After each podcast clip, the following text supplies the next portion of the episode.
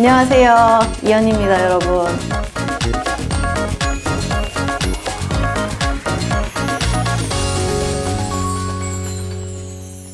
오늘은 제가 여러분이 요즘 어떤 생각으로 어떻게 살고 계신지 한번 관심법으로 궁예를 해볼까 해요. 아마도 여러분은 1년 전쯤에 어, 이자율 높네 하면서 예적금 상품에 가입을 하셨을 겁니다. 그게 최근에 만기가 됐을 거예요. 그러나 만기가 돼서 이자와 원금이 들어왔음에도 어, 이율이 작년만 못하잖아 라면서 그 예적금 상품을 재가입하진 않으셨을 거고 그리고 그렇다고 주식을 사 해볼까? 생각은 해봤지만 최근에 경제 공부를 안 했기 때문에 관심 있는 업종도 없고 뭐 흥미를 갖고 있는 어떤 종목도 없고 그래서 주식 투자를 하는 것도 아니고 그냥 입출금 통장에 그대로 두면서 어, 나 이자 받았잖아. 나 돈 들어온 거 있잖아. 라는 생각만 반복하시면서 소비만 하고 계시지는 않는지. 연말이기도 하니까요. 어떤가요? 제가 틀렸나요? 최근에 이코노미 회고를 한번 어떤 컨텐츠들을 많이 보셨나 회고를 해보면서 느낀 건데 확실히 좀 경제 공부, 경제 뉴스에 대한 관심이 예전보다는 좀 줄어든 것 같긴 하더라고요. 아무래도 경기 침체도 좀 감지가 되고 하니까 그럴 수도 있긴 하지만 듣똑라 채널을 여러분들이 나 경제 자립할 거야, 경제 공부 해볼 거야 라는 당찬 포부로 구독을 했던 때와 그 마음과 달리 지금은 경제 공부를 열심히 하고 있는가, 경제 뉴스를 계속 보고 있는가, 한번 느슨해진 여러분들의 마음에 충격파 치료가 필요한 시점이 아닌가 해서 오늘 이코노미는 그런 이야기로 준비해 봤습니다. 그래서 오늘은 이른바 주제를 이렇게 잡았어요. 그대들 인생을 팝업 스토어처럼 살다 갈 텐가? 라는 것을 주제로 팩트를 중심으로 뉴스를 중심으로 한번 마음 다지기를 해볼까 합니다. 그럼 우리가 먹고 사니즘에 대해서 고민을 할 때 카테고리를 나눠보면 뭐가 있을까요? 뭐가 제일 고민이세요, 여러분? 일단 일, 이 일자리를 계속 내가 30대, 40대까지도 할 것인가? 그리고 또 집, 고민도 계속 있죠. 뭐 전셋집 만기 올 때 내 집 마련하고 싶은데 집값이 안 떨어져서 그리고 또 뭐 광범위한 조금 광범위한 키워드일 수도 있지만 재테크도 있을 것이고 요 키워드 순서대로 한번 이야기를 한번 해보시죠. 일단 일자리부터 한번 이야기를 해보시죠. 한참 우리가 주식 투자 눈 뜨고 막 동학 개미 운동이다 막 할 때 그때 투자 붐 일고 했을 때는 오히려 약간 위기가 오면 그때가 기회다. 나는 경제 위기 기다릴 것이다. 금융 위기를 기다릴 것이다. 이런 이야기를 했는데 어떤 그런 위기라고 할 만한 계기가 없었음에도 이미 그냥 경기 침체에 완연하게 접어든 것 같은 분위기예요. 특히 일자리를 보면 그렇거든요. 최근에 뭐 한전이라든지 11번가라든지 다들 들으면 아시는 대기업들이 희망퇴직을 실시한다는 뉴스들이 나와서 굉장히 저의 동년배들은 이게 내 의지로 파이어족이 되는 게 아니라 강제로 파이어족이 되게 생긴 거 아니냐 이런 불안감을 또 호소하기도 하더라고요. 심지어는 만 35세 이상부터 희망퇴직 대상이다 이런 회사도 있고 해서 근데 30대만 문제가 아니라 사실 20대 일자리를 보면 상황이 또 더 심각해요. 왜냐하면 그 이른바 그냥 쉬었음 인구가 계속 늘고 있기 때문인데 제가 한 연초 봄에도 한번 뉴스로 이야기 드린 적이 있는데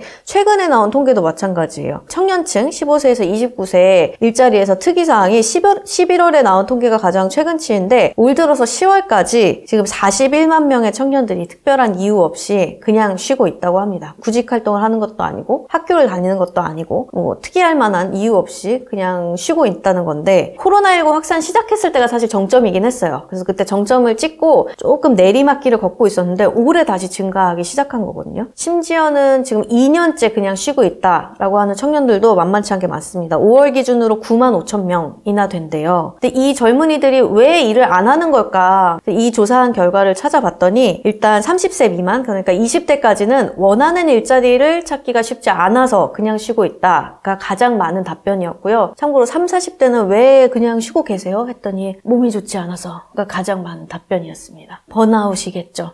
힘냅시다 30대. 근데 아무튼 지금 뭐 일자리 상황은 이러한데 또 더 크게 보면 여러 가지 뉴스들이 또 있죠. 일자리 관련해서 뭐 이주 노동자를 더 많이 받는다. 이런 뉴스들도 있고. 그러니까 쉽게 이야기하면 업무 강도는 굉장히 센데 그만큼 처우가 뒷받침해주지 않는 조금 험한 일자리들은 외국인 노동자를 받아서 채우겠다. 뭐 그런 분위기가 또 형성되어 있고 반대로 이제 고학력 고소득 일자리들은 AI가 또 그런 일자리를 대체할 것이다 라는 연구 결과나 뭐 예고 이런 것 들이 수년 전부터 계속 이어져 오고 있고 최근에도 또 나왔는데 최근엔 또 한국은행에서 나온 보고서가 기사로 많이 나왔더라고요. 이 보고서에 따르면 전체 취업자의 한 12% 정도가 AI로 일자리가 대체될 것이라고 전망을 하고 있는데 특이한 점은 지금까지는 기술이 대체한 일자리들의 특징이 뭐 산업용 로봇이라든지 뭐 소프트웨어 이런 것들이 들어와서 고졸 이하의 저학력자 혹은 중간소득 근로자들을 주로 대체를 해왔어요. 근데 이제는 AI라는 기술이 대체할 일자리들은 고학력, 고소득 일자리들이 될 것이다 라는 내용이 좀 이 보고서의 특이점이었습니다. 그래서 그 이게 뭐 AI 노출 지수로 이제 순위를 좀 매겼더라고요. 대체하기 쉬운 직업, 대체하기 어려운 직업. 근데 대체하기 쉬운 직업은 뭐 회계사, 의사 이런 고소득 전문 직종들이 주로 포진해 있고 재밌었던 게 대체하기 어려운 직업 top 5에 기자가 있더라고요. 그래서 이 업계 종사자로서 좀 디테일하게 한번 의심을 해봤어요. 사실은 슬픈 사연이 좀 있는 것 같아요. 그러니까 이게 AI의 노출도가 낮기 때문에 그만큼 AI가 대체할 확률이 낮다라는 분석인 건데 기자라는 직업이 제가 하는 일이 AI에 노출이 안 됐다라는 것은 인풋 대비 아웃풋이 뽑히는 업종인가? 약간 그런 의미에서 AI 투자가 다른 것들에 비해 좀 덜 활발한 게 아닌가? 이런 생각도 들더라고요. 가수라든지 그런 섬세한 감정을 표시, 표현하는 혹은 뭐 그림 그리는 거 그리고 심지어 뭐 연기, 뭐 글을 쓰는 거, 소설을 쓰는 거 이런 것들은 인간의 감성이 필요하기 때문에 기술이 대체하기 어려울 거다라고 오래전부터 많이 이야기를 들었는데 당장 AI가 뭔가 기술이 눈에 보이기 시작하니까 뭐 소설 같은 것도 AI가 뭐 스토리 다 잡는다 그러고 웹툰도 AI가 그린다 그러고 막 가수도 막 유튜브에 막 AI 가수도 활동하고 있고 이렇잖아요. 그래서 뭔가 꼭 감성이냐 뭐 이성이냐 데이터냐 아니냐 이게 아니라 제 생각에는 오히려 뭔가 돈이 되는 산업일수록 AI 투자가 활발하고 더 대체되기 쉬운 것인가? 고소득 직업일수록 기술이 대체하기 쉬워지는 건 아닐까? 이런 생각도 들더라고요. 돈이 되는 산업일수록 AI 투자를 하고 AI가 대체하기 쉽지 않을까 싶고 좀 비슷한 맥락으로 이 보고서에서 흥미로웠던 게 남성 일자리가 여성 일자리보다 대체되는 일자리가 많을 거라는 예측도 있었거든요. 이것도 비슷한 맥락이긴 해요. 지금까지 남성들이 고소득, 고학력 일자리를 주로 많이 차지해왔고 여성들 비율이 높았던 일자리는 주로 대면 서비스업에 많기 때문에 뭐 이거는 상대적으로 AI로 대체하기 어려울 것이다. 뭐 이런 분석인데 비슷한 맥락 같습니다. 그래서 이렇게 여러 방면에서 우리의 일자리가 위협받고 있는 현실입니다. 그러면 이제 퇴근하면 어디로 가나요? 집으로 가잖아요. 근데 요즘 여러분 좀 주말에 집에 계신 분들 많아요? 집에 누워, 저처럼 누워 계신 분들 많나요? 다들 막 팝업 스토어 가고, 막 맛집 가고, 막 이런 거 요즘에 되게 많이 하시는 것 같더라고요. 크리스마스 앞두고 있어서 무슨 크리스마스 마켓이 엄청 화제라고 하더라고요. waiting조차도 waiting을 해야 된다 라고 하고, 뭐 예약한 거를 돈 주고 판매하기도 한다고. 뭐 이 정도로 팝업 열풍이고, 뭐 별별 팝업이 다, 다 있더라고요. 뭐 푸바오 팝업까지도 봤는데, 와, 진짜 진짜 팝업이 대세 중에 대세고 이게 예전에는 좀 홍보 차원으로 어떤 뭐 이렇게 우리 이런 것도 하는 회사예요. 우린 이, 런 이미지의 회사예요를 좀 홍보하려고 차렸던 거라면 지금은 실제로 유통업체 혹은 뭐 그 주최사의 실제 주요 소득이 되고 있을 만큼 팝업이 대세인 것 같습니다. 줄도 서고 그리고 가면 사람도 많잖아요. 북적북적거리고 다른 사람이랑 공간을 쉐어해야 되는 건데 그럼에도 불구하고 이렇게 팝업 같은 데 사람이 몰리는 이유가 뭘까 생각을 해봤습니다. 이것도 굉장히 주관적인 저의 생각이긴 합니다만 아마도 주말에 쉬는 시간에 집에 있는 것보다 그런 공간에 나와서 사람이 많더라도 좀 막 이렇게 예쁜 것도 보고 뭔가 기분 전환이 되는 공간에서 사진도 찍고 이게 훨씬 정서적으로 도움이 되니까 사람들이 몰리는 게 아닐까라는 생각이 들었거든요. 그래서 우리 청년들이 지금 어떤 주거 환경에 사는 걸까 한번 또 요거를 보여줄 만한 통계가 없나 뒤져봤습니다. 21년 기준으로 전체 가구의 3분의 1이 1인 가구라고 해요. 그만큼 아마 20대 그리고 30대도 1인 가구가 예전보다 많이 늘었을 텐데 1인 가구가 늘어난다는 건 그냥 단순히 혼자 산다는 이야기가 아니죠. 혼자 살면 현실적으로 주거 공간이 협소해 질 수밖에 없습니다. 왜냐하면 둘이 벌어서 둘이 같이 집세 낼 때랑 이게 주거 환경 차이가 있을 수밖에 없잖아요. 그래서 혹시 갑갑해서 자꾸 밖으로 나오는 게 아닐까라는 가설을 세우고 한번 통계청 자료를 또 뒤져봤는데 실제로 약간 조금 그럴 수도 있을 것 같아요. 보니까 29세 이하 1인 가구, 그러니까 20대 1인 가구의 사용 방수가 35%가 하나밖에 없는 방, 그리고 28%가 두 개밖에 없는 방. 방 두 개라는 거는 거실 말고 방이 두 개 있다는 게 아니라 그냥 거실 말고 방 하나 있는 게 방 두 개라는 거고요. 방 하나짜리라는 건 그냥 집이 방 하나인겨. 이런 데 산다는 거예요. 방 하나, 그러니까 원룸 아니면 혹은 방 하나 따로 있는 그 정도 작은 주거 공간에 사는 1인 가구가 대다수라는 거죠. 참고로 전체 평균은 방 4개 이상이 65%로 가장 많거든요. 그러니까 쉽게 말하면 거실에 방 3개 있는 거주 형태가 전 국민 다 통틀어서는 가장 보편적인 주거 형태인데 이게 부모님 집 살 때는 그런 집에 사는 경우들 많잖아요. 그러니까 물론 다른 가족들이 있는 게 굉장히 신경 쓰이고 처음에는 내가 독립해서 나만의 공간이다. 라고 하지만 사실 공유해서라도 쓸 수 있는 그 인프라 시설이 굉장히 줄어들잖아요. 혼자 살게 되면. 뭐 그냥 일어났는데 여기가 내 작업 공간이고 여기가 내 밥상이고 여기가 내 TV 보는 곳이고 여기가 내 기타 연습하는 곳이고 그런 주거 공간이 되다 보니까 그것도 뭐 하루 이틀이지 너무 갑갑하니까 밖으로 많이 나오게 되는 거 아닐까? 결국은 주거 공간의 문제가 아닐까라는 생각을 하게 됐어요. 올해 이제 내년 앞두고 트렌드 분석 책에서 공통적으로 들어가 있는 게이 팝업의 열풍 혹은 뭐 F&B 사업의 어떤 그런 가능성 뭐 이런 것들을 많이 분석을 해놨던데 공통적으로는 오프라인 공간의 의미에 대해서 많이 탐구를 하는 것 같아요. 그래서 그, 그 여러 가지 책 중에 하나인 트렌드 코리아 2024 이 책에도 이런 문구가 있더라고요. 그 온라인의 공세에 밀려서 잠시 위기를 맞이하긴 했지만 공간은 여전히 필요하고 중요하고 또 강력하다. 물리적 환경에서 오감으로 느끼는 경험의 힘을 우리는 모두 알고 있다. 라고 써놓은 대목이 있어서 제가 밑줄을 쳐놨던 기억이 나는데 메타버스에서 우리의 제2의 인생이 열릴 줄 알았는데 그렇지 않았죠. 실제로는 우리는 오프라인 공간에서 이 공간감을 경험하고 쉬고 냄새를 맡고 이 공기를 느끼고 이게 너무 중요한데 그러기엔 우리 집이 너무 작은 상황이다. 근데 말 안 해도 사실 그, 그렇게 작은 집에 살 수밖에 없는 이유는 다들 알겠지만 왜 주거 안정이 어려운가도 한번 뉴스들로 짚어볼게요. 최근에 정부가 그래도 청년들 주거 환경을 좀 개선해보겠다고 정책들을 내어놨는데 대표적인 게 청년 주택 드림 청약 통장이란 게 나왔습니다. 이 통장은 나중에 이 청약 통장을 갖고 있으면 청약에 당첨됐을 때 낮은 이율에 80%까지 대출을 받을 수 있게 해주겠다는 게 핵심이에요.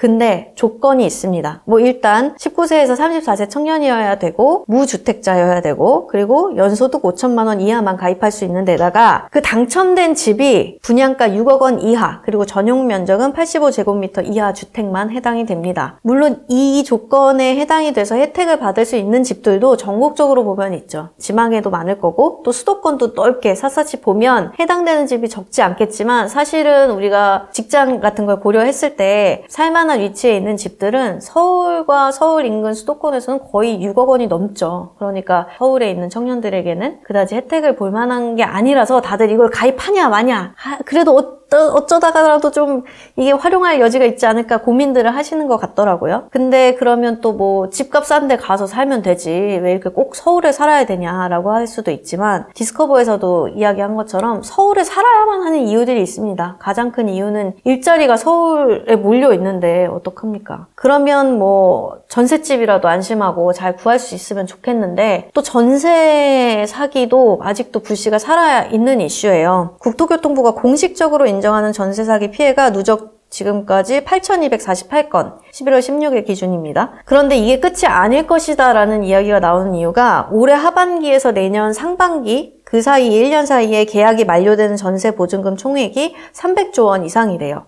특히 내년에 계약 기간 끝나는 전세 거래 총액이 153조가 넘는다고 합니다. 근데 최근에 또 어떤 상황이냐면 전세 가격이 내려가고 있어요. 그러니까 사실은 내가 전세집 구할 것만 생각하면 어 그래도 올해는 좀 새 집 구하기 쉽겠다, 전세집 구하기 쉽겠다 하는 상황이지만 문제는 지금 살고 있는 전세집에서 주인한테 돈을 돌려받아야 일로 갈 수 있다는 거죠. 근데 전세 가격이 떨어지고 있기 때문에 집주인들 입장에서는 내가 이전에 세입자한테 받았던 것보다 더 싼 가격에 전세를 다른 사람한테 줘야 하는 상황이기 때문에 이게 안 맞잖아요. 돌려줘야 될 돈이 더 많잖아. 그래서 이른바 깡통 전세라는 게 더 우려가 되는 상황이라서 내년까지도 혹시나 전세 사기 혹은 사기의 의도가 없었더라도 집주인 돈을 못 돌려주는 상황들을 굉장히 많이 걱정할 수밖에 없는 시장 상황이 있습니다. 우리의 먹고 사니 좀 이렇게 사면이 가로막힌 듯한 답답함이 있는데 그래도 뭐 할 수 있는 거를 해봐야 되지 않나 투자라도 조금 해봐야 되지 않나 그래도 뭐라도 해보자 라는 마음으로 막 파이어족이 가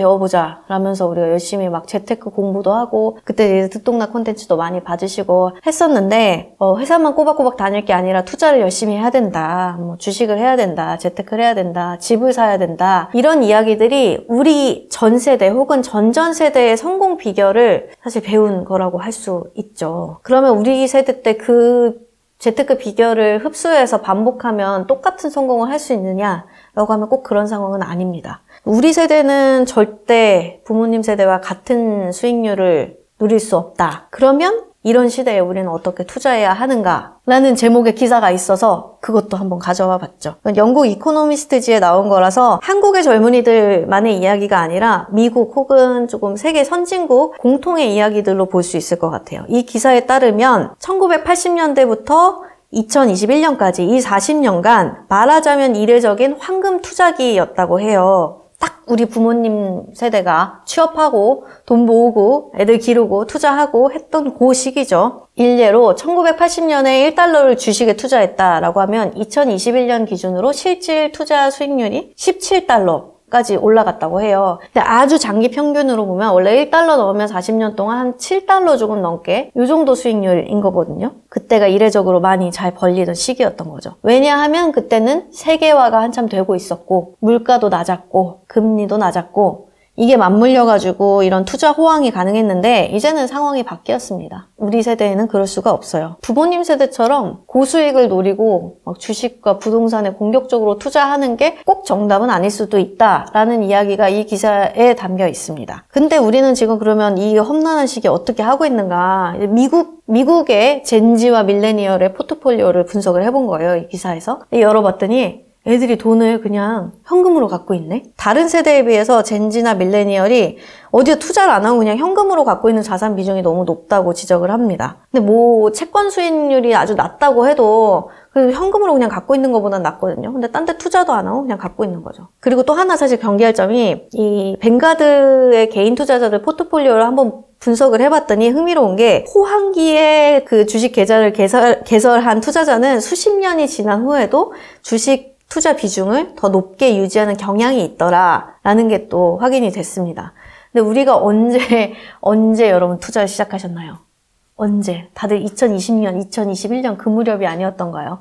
아주 그때 수익률은 사실 경제 기자를 하는 저도 전에 본 적이 없던 아마 다른 전문가 분들도 전에 잘 보지 못했던 정도의 수익률을 거의 매일매일 목격을 하면서 난 늦으면 어떡하지? 나만 빠지는 거 아니야? 포모에 막 사로잡혀가지고 처음 두, 주식 투자라는 거 시작했죠. 그러니까 주식이 원래 그런 건 줄 알게 된 거예요. 좀 쉽게 다르게 얘기하면 눈을 버렸다라고나 할까요? 그러니까 원래 주식은 마이너스가 나기도 하고 뭐 한 7, 8%만 먹는 해도 있고 근데 우리는 그게 기준이 되어버린 거야. 이거의 맹점은 아까 뱅가드 자료 분석에서도 보듯이 처음 내가 투자를 시작할 때의 경험이 그때 생각한 포트폴리오가 꽤나 오래 유지된다는 거거든요. 근데 그때는 아주 이례적인 상황이었던 2, 3년인데 우린 앞으로 갈 게 20년, 30년이 남아있는데 그때의 경험에 매여서 조금 잘못된 포트폴리오를 가져갈 수도 있다. 뭐 이런 이야기를 하기 위해서 갖다 놓은 자료였습니다. 좀 비관적으로 보자면 아주 오랫동안 저수익이 new normal인 시대에 살게 될 거라는 게 많은 전문가들의 이야기거든요. 근데 그래도 긍정적인 면은 이전 세대에 비해서 일단 뭐 MTS 같은 거 다 할 수 있잖아요. 집에서 주식 거래 할 수도 있고 정보도 여러 가지 투자 정보나 뭔가 이런 재테크 노하우나 이런 거에 대한 정보도 많아졌고 그리고 뭐 인덱스 펀드라는 또 아주 기가 막힌 상품이 활약을 하고 있기 때문에 이런 것들은 또 우리 Gen Z나 millennial이 잘 활용할 수 있는 장점이기도 하지만 근본적으로는 저수익이 기대되는 상황이라는 아주 어려운 중차대한 시기에 놓여 있습니다. 근데 아까 그 기사에 언급된 책이 하나 있어가지고 저도 따라서 사봤거든요. 이 책인데 영어로는 Investing Amid Low Expected Returns 한국어로는 과거의 검증, 미래 투자 이 책인데 이게 대중서는 아니에요. 저도 다 꼼꼼히 읽지는 못했는데 이 책을 쓴 헤지펀드 전문가의 분석으로는 앞으로도 저수익이 계속될 것이고 이런 시기에 투자는 어때야 하는가 뭐 이런 것들을 탐구해서 쓴 책인데 책 자체는 좀 어려워서 뭐 그게 추천드리는 것까지는 아니긴 합니다. 근데 재밌는 부분이 이 책 서문에 평온을 비는 기도가 이렇게 인용되어 있어요. 이게 사실은 미국에서는 알코올 치료 모임 같은 데서 많이 하는 기도문이라고 해요. 근데 그 기도문을 인용한 이유가 좀 재밌는데 이 한 세대 동안 고수익을 굉장히 당연시 여겨왔던 투자자들이 앞으로는 계속 저수익이라는 상황에 직면을 해야 되는데 이 시점에 어떤 새로운 통찰력을 줄 수 있는 기도문이 아닌가 해서 인용해놨다고 하더라고요. 어떤 기도문인가 하면 이렇습니다. 변화시킬 수 없는 것은 받아들이는 마음의 평온을 주시고 변화시킬 수 있는 것은 변화시킬 수 있는 용기를 주십시오. 그리고 이 둘 차이를 구별하는 지혜를 주십시오. 라는 게 이 기도문인데 저도 읽어보고 지금 시기에 굉장히 insight가 있는 생각해 볼 만한 기도문이 아닌가 싶어서 여러분한테도 한번 들려 드렸어요. 심리학에도 자기 수용이라는 개념이 있다고 해요. 이게 자존감을 회복하는데 굉장히 중요한데 그 쉽게 말해서 자기 수용이라는 거는 지금 내가 처한 상황, 나의 모습을 흐린 눈으로 볼 것인가? 똑바로 볼 것인가? 그겁니다. 똑바로 보지 않으면 사실 지금 상황을 개선시킬 정확한 해결책을 찾을 수도 없는 거예요. 그러나 지금 상황이 너무 그대로 보자면 우울한 것도 맞기는 해요. 뭐 집을 보면 내 집 너무 답답한 것도 맞고 그리고 뭐 투자 수익률도 예전만큼 그렇게 막 도파민이 팡팡 도는 상황도 아니고 그렇다고 이 재미없는 투자 상황에서 경제 공부를 계속 하자니 약간 머리가 아프기도 하고 골치 아프기도 하고 주변에도 돈 얘기하는 친구들 이제 없고 그러니까 나는 당장에 내가 할 수 있는 것도 없는데 그냥 예쁜 것 좀 사고 예쁜 굿즈 사고 팝업 스토어 가서 사진도 찍고 친구 선물도 사고 뭐 여행도 좀 가고 뭐 그런 것도 뭐 나쁘진 않아요. 왜냐하면 우리에게 소소한 행복감을 스스로에게 계속 선물을 해줘야 또 회복을 할 수 있고 마음이 또 즐거워야 무엇라도 할 수 있는 용기가 나기도 하는데 그것에 너무 젖어 있는 것은 아닌가 우리가 한번 돌아볼 때가 된 게 아닌가 싶습니다. 그리고 경제 뉴스 안 본 지 너무 오래되다 보니까 내가 뭐 관심 있는 업종이나 아니면 관심 있는 금융상품도 딱히 없고 그냥 흐르는 대로 재밌게 그냥 하루하루를 살고 있는 것은 아닌가 여러분에게 묻고 싶었습니다. 뭐 저 자신에게도 한번 되짚어서 해볼 이야기이기도 하고요. 인생은 정말 길고 긴데 언제까지 팝업 스토어처럼 살 수는 없잖아요. 팝업 스토어처럼 즐거운 건 잠깐이지만 인생은 기니까. 상설 매장, 나만의 상설 매장을 열어보자. 너무 제가 또 강경 팝업 반대파처럼 이야기하게 됐는데, 진짜 팝업이 싫다, 뭐 팝업, 팝업 문화를 막 이렇게 제가 비판하고 이런 거 전혀 아닙니다. 험난한 상황이니까, 뭐 우리 망했어요. 여러분 망했어요. 지금 막 즐거워할 때가 아니에요. 뭐 이렇게 우울감에 젖자는 게 아니라 현실을 한번 똑바로 보고, 그리고 그럼에도 불구하고 나는 계속 공부를 해나가고, 그럼에도 불구하고 나는 일을 하고, 그럼에도 불구하고 나는 목표를 세워서 한 발 한 발 해보는 것들을 절대 포기하지 않았으면 좋겠다라는 마음으로 한번 올해 마지막 잔소리를 한번 이렇게 가까이서 한번 해봤습니다. 그러니까 여러분들, 내년에는 듣똑라같이 듣다 보면 똑똑해지는 이런 양질의 콘텐츠들 저장만 해놓고, 아, 주말에 봐야지? 이렇게 해놓고 그냥 skip하지 마시고, 보이는 그 즉시 공부하는 걸로. 경제 뉴스도 하, 어차피 우울한 뉴스잖아. 뭐 수출도 안 좋고 일자리도 안 좋고 다 안 좋고 내년에 경제 침체 오는 건지 아닌지 안 좋고 뭐 재미없으니까 라고 보지 마시고 넘기지 마시고 지금 있는 현실을 우리가 명확하게 보고 우리 세대 또 그리고 저보다 조금 아래인 저는 사실 Gen Z는 아니니까 millennial과 Gen Z가 더 나아질 수 있는 방법이 뭔지 뭐 그 방법을 찾을 때까지 한번 똑바로 현실을 보면서 그럼에도 불구하고 행복하게 연말을 잘 보냈으면 좋겠습니다. Merry Christmas and Happy New Year입니다. 안녕.